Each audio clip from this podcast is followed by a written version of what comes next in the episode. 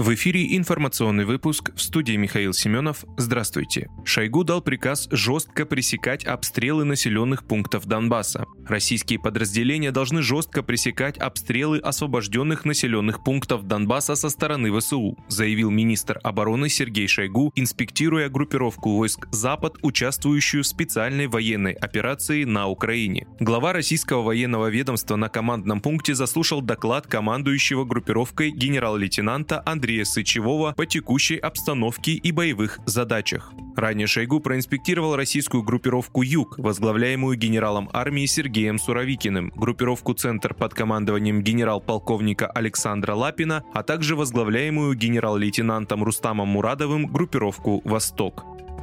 ВСУ обстреляли ракетами Антоновский мост в Херсонской области. По Антоновскому мосту через Днепр в Херсонской области было выпущено 12 ракет из американской РСЗО «Хаймерс». 11 из них достигли цели, сообщил ТАСС замглавы военно-гражданской администрации региона Кирилл Стремоусов. Он отметил, что мост фактически разрушен, его, вероятно, будут перекрывать. В результате прошлого обстрела со стороны ВСУ во вторник Антоновский мост получил 4 повреждения, пострадавших нет. Удары были также нанесены из «Хаймерс». Антоновский мост соединяет пригородный поселок Антоновка с городом Алешки на левом берегу.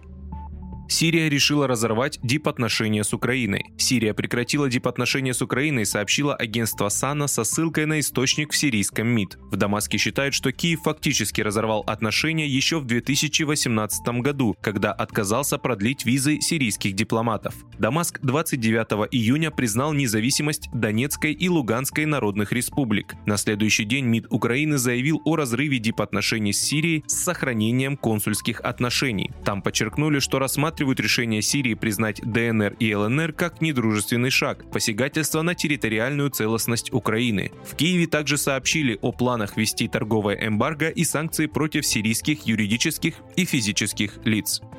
Центр защиты прав граждан в Брянске помог добиться компенсации жильцам за потоп в квартире. В доме по улице Медведева, 15 в Брянске прошел капитальный ремонт дома. Сразу после ремонта затопило 3 квартиры. Жильцы вызвали представителей управляющей компании, которые провели осмотр и подтвердили: потоп произошел из-за некачественного ремонта крыши. Подрядная организация не стала отрицать свою вину, но предложила компенсировать каждой семье по 10 тысяч рублей. Жильцов такая сумма не устроила, и они обратились за помощью в Центр защиты прав граждан. Специалисты порекомендовали им заказать независимую экспертизу, после чего подготовили документы для разрешения спора в досудебном порядке. Но генеральный директор подрядной организации их проигнорировал. Тогда было принято решение обратиться в суд. В суде подрядчик предложил жильцам подписать мировое соглашение и выплатить компенсацию ущерба в общей сумме 187 тысяч рублей. Жильцы согласились на эту сумму и поблагодарили Центр защиты прав граждан за оказанное содействие.